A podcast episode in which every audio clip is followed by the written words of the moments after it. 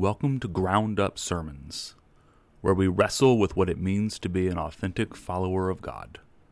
Given that it is a cold, rainy, nasty day, that none of you are planning to go home, put on your comfy clothes, pour yourself a warm beverage, and curl up with the comforting book of Deuteronomy.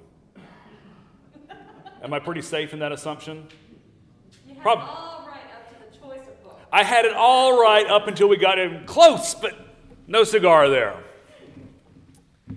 I would imagine if I if I polled uh, the congregation, uh, polled people on social media uh, what their favorite books of the Bible were, uh, I might get uh, any of the four Gospels. I might get the Psalms. Um, I, I might get get some other uh, books thrown in there as well. Um, but Deuteronomy is probably not going to come up in, in, in the list of favorite books for people. And yet, that's what I'm going to preach this sermon on today. Our reading from Deuteronomy.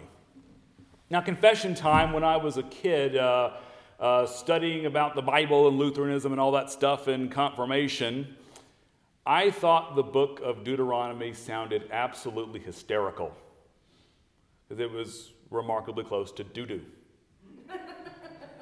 Just giving you the mind of a 14 year old boy and how quickly we can get to anything in that ballpark. We don't spend a lot of time in Deuteronomy, but it is important. It's Moses' farewell sermon to the people that he has led for 40 years through the wilderness, right before they are going to enter into the promised land.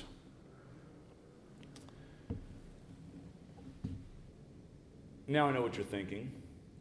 Pastor, sometimes your sermons can yammer on for a little longer than we want. Moses went on for 34 chapters, just putting that out there, so putting things in context in the event that you uh, think things are going a little bit long. But this is Moses' farewell address to the people he's led for 40 years throughout the wilderness.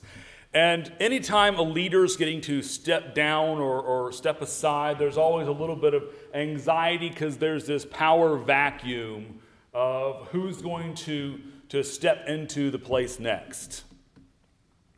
And so Moses gives them a promise that the Lord is going to raise up for you a prophet like me. Now, what does that mean? What does that look like? So, if you remember from the book of Exodus, and uh, anybody ever watched the uh, the Ten Commandments movie with Charlton Heston? Yeah, yeah. Moses would constantly ascend uh, to uh, the holy mountain and talk with God, and then descend and and bring whatever um, he talked with God with back to the people. This is how we get the Ten Commandments and other things like this. And one of the really fascinating things that, that begins to happen is this idea or is this reality that when Moses would return back down uh, the mountain uh, from talking with God, Moses would be glowing. His whole uh, face would be uh, glowing from being in the presence of God. And a lot of times he'd have to put like a, a sheet over his head so that uh, it wouldn't uh, unnerve the people too much. Uh, if you remember, we'll celebrate Transfiguration Sunday very soon, and a similar thing happens with, with Jesus as he's once again on a mountain, this time with Peter, James, and John, and he begins to, to kind of glow this dazzling white color. So, this idea began to develop among uh, the people that Moses was leading that Moses saw God face to face. And in fact, their little editorial right at the end of the book of, uh, of Deuteronomy that they throw on, uh, Deuteronomy 34 uh, 10, uh, tells us um, that, that since the time that Moses left, there has not uh, been a prophet whom the Lord knew face to face. This was the, the thought process that, uh, that God's people had was that Moses was inherently special and that Moses and God interacted face to face. Now, the reality is that's not exactly true. God did not interact face to face with Moses. Do you know what happens when you get too close to the holiness of God? You die, you get zapped, you, you just, you're just gone because God is so holy and, you're so not holy that you just can't take uh, that level of holiness and you just kind of get um, vaporized in true sci fi uh, nerdiness, might be the way that, uh, that I would put it. Now, Moses was special. Moses on the mountain did ask that, that he could see God's glory, which is kind of a roundabout, holy way of saying, Hey, God, can I see your face? And God sort of acquiesced a little bit. God, if you remember the story, God puts Moses uh, in the, the crag of a rock, and God puts God's hand over it and passes by. And just as, as God uh, finishes passing by, God's hand moves back. And, and, and uh, the, the, the Bible text for it is that Moses got to see God's rear guard. That's fancy Bible talk for Moses got to see God's backside. So the people were close, but not quite there on Moses' idea, on, on Moses' um, Moses' unique relationship with God. You see, at this point in time in the Bible, at this point in, in time in Scripture, the idea of seeing God face to face seemed impossible. Because if you were to see God's face, you would get vaporized. I want to tell you a story. I want to tell you a story about a guy named Jimmy Chin. Jimmy Chin's about my age, and he's the, the son of immigrant parents. And as is the case oftentimes with immigrant parents, they worked really hard to provide for him a life that they didn't have. They saved all their nickels and dimes. They made him work really hard in school to go get a good education and go get a good job. And he, he jokes uh, in the interviews that the only three jobs he thought he was allowed to have was doctor, lawyer, or finance expert. All excellent jobs. And he went to school.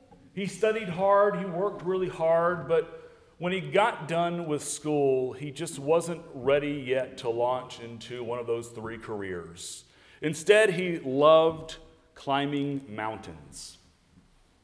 So he went and told his parents that he wasn't going to go be a doctor or a lawyer or a finance professional. That instead, for the next year of his life, he was going to live out of the back of his car and climb mountains. Literally a homeless mountain climber. Now, his parents, he said, were not really thrilled about this. They had spent their life savings preparing him for something different.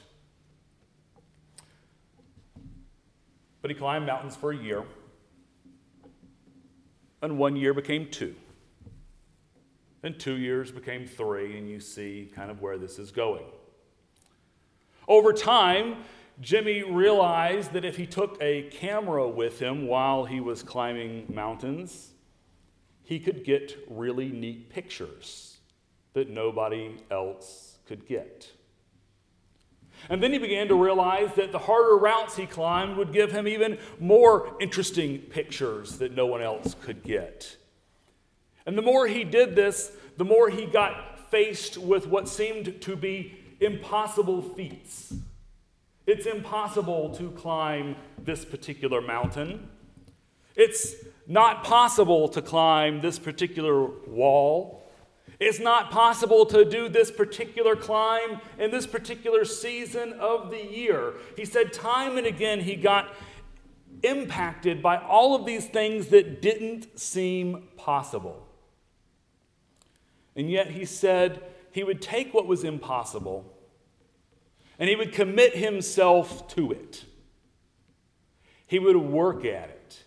It would be the only thing he would do for months on end. And eventually, he would do it. What had seemed impossible months ago for him now seemed possible. And as a result, those pictures he would take on those seemingly impossible routes now began to grace the cover of National Geographic, which, if you're an adventure and wildlife photographer, that is the pinnacle of being.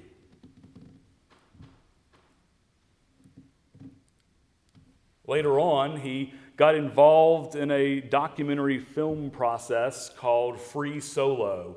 Uh, just as a pure aside, if anybody likes documentaries or just likes good storytelling, it's on Netflix. It's either Netflix or Amazon, I can't remember. It's called Free Solo. It is absolutely worth it. It's the story of Alex Honnold, who is the first person to uh, free solo climb. That's no ropes, no nothing, um, uh, El Cap uh, in, in uh, Yellowstone. Jimmy Chin was the director of that documentary, climbing along with Alex, although he had ropes, filming the whole process.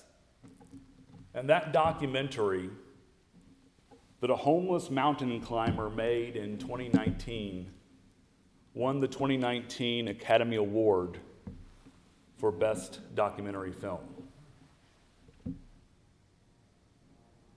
His life is a testament to the impossible becoming possible. Impossible routes became possible because of his hard work. The impossibility of a homeless mountain climber whose pictures graced the cover of National Geographic and held an Academy Award statue in his hands all became possible. It's, it's interesting how, when we look at the world, we can get so caught up in this idea that there are impossible things. And yet, when we take a second look, what we begin to notice is that all throughout the history of the world, there are these seemingly impossible things that become very possible because of hard work and effort and dedication. Take, for instance, polio. Polio was a devastating disease. It crippled people, it impacted their lives for years and decades, and it killed people across the globe. It seemed impossible to fix that problem, and yet, Scientists and doctors, smart people gifted by God, used the gifts that they were given by God. And now, do parents toss and turn at night worried about polio with their children? There are a lot of things I toss and turn about at night worried about for my children, but polio is not one of them. Or the sound barrier. Don't you love that? I mean, it literally says the impossibility right there. It was a sound barrier. There was a belief that you simply could not go faster than sound because there was a barrier and it would destroy you if you went through it. And yet, Chuck Yeager, who we lost not too long ago, and a team of brilliant engineers figured out that yes, you can go faster than sound. You can break that barrier. What about walking on the moon? It's interesting when JFK in that speech said that we would go to the moon. Do you know what? They didn't know they could go to the moon at that point. It was a politician doing what politicians do, over promising on something that sounds fantastic. And yet, that dream of doing that impossible became real because of smart people working hard, the impossible becoming possible. Or yet, one more example the four minute mile, breaking the four minute mile. That, that in sports seemed to be the most elusive thing possible. People didn't think that you could break a four minute mile. And yet, in the 1930s, a medical student from Oxford broke the four minute mile. And now, if you run a four minute mile as a competitive miler, you're slow. Time and again, we have all of these things that seem impossible. But what we've come to, to learn from experience, whether it's going to the moon, breaking the sound barrier, eradicating polio, breaking a four minute mile, or a homeless mountain climber making an Academy Award winning documentary. Impossibility is only a temporary reality. Impossibility isn't really real, it's just a challenge to figure out how to make it possible. Now, that's true in life. That's even more so true in Christ. You see, at this point in the Bible narrative in Deuteronomy, it seemed impossible to see God face to face. And yet, and yet, we learn as we keep reading the story that soon a young unwed mother in Nazareth would give birth to God. And as mothers do, would look at God's face, run her finger along God's cheek, and kiss God's forehead. What seemed impossible in the Hebrew Bible was now possible in the Gospels, was now possible in Jesus Christ. And so it's interesting, isn't it? Have you noticed that somewhere along the way, we adults, and I'm speaking to we adults here, begin to believe that there's lots of things that are impossible? Kids don't really do that, do they? Kids are pretty convinced that everything is possible, everything is doable, everything is within their grasp. We adults think we know better, and we tell them that's foolish. But in reality, who's the one being foolish? That would be us. Think about it from a kid's perspective. And I, I live this right now because I've got a one year old. I would imagine right now for Alistair, he thinks that talking what I and his mother and brother and sister do might seem impossible. Yet, what does he try to do every single day? He tries to talk. That baby babbling. It may seem impossible, but you know what he's going to do? Doggone it, he's going to talk. He looks at us every day doing this incredible thing, walking around on two feet. And perhaps it seems incredible to him. But he's already figured out how to crawl around the room, sometimes faster than daddy can walk. And you know what he's going to do? By George, he's going to walk. And he's going to run.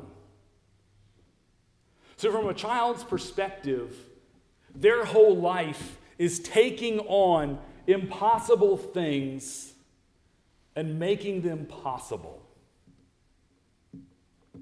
And so, maybe, just maybe, we need to take a page out of children's books and out of our own history and recognize that whatever it is that we think is impossible is actually possible if we apply ourselves and we're accompanied by Jesus and the community of faith.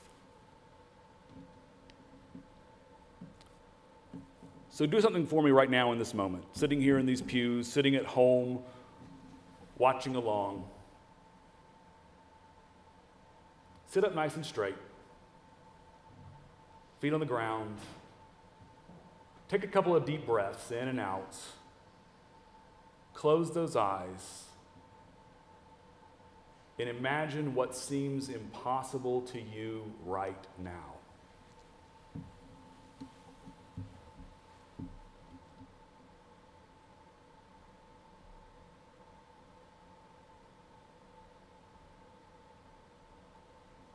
Do you have it? Do you see it in your mind what at the moment seems impossible? That is possible. We may not know exactly the journey from here to there. We may not know exactly the steps that need to be taken, the sacrifices made, the challenges overcome. But that impossibility is possible. It's possible when you apply yourself, when you're accompanied by Jesus, and when you take this journey together with your family of faith. So, as we wrap up, your challenge for this week is to think of four things. The first thing I want you to think of is what has seemed impossible to you in your life that now seems possible. What was that impossibility that existed in your life in the past that now is a possibility? Then, I want you to ask yourself how did you overcome that impossibility? So, that first series, what has seemed impossible that now is no longer impossible, and how did you overcome it? And then I want to ask you, what seems impossible to you now in your life of faith? And then, how might God and the community of faith help you in overcoming that impossibility?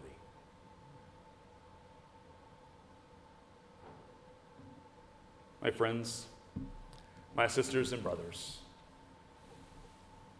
In our sinfulness, we are tempted to believe that there are impossible things.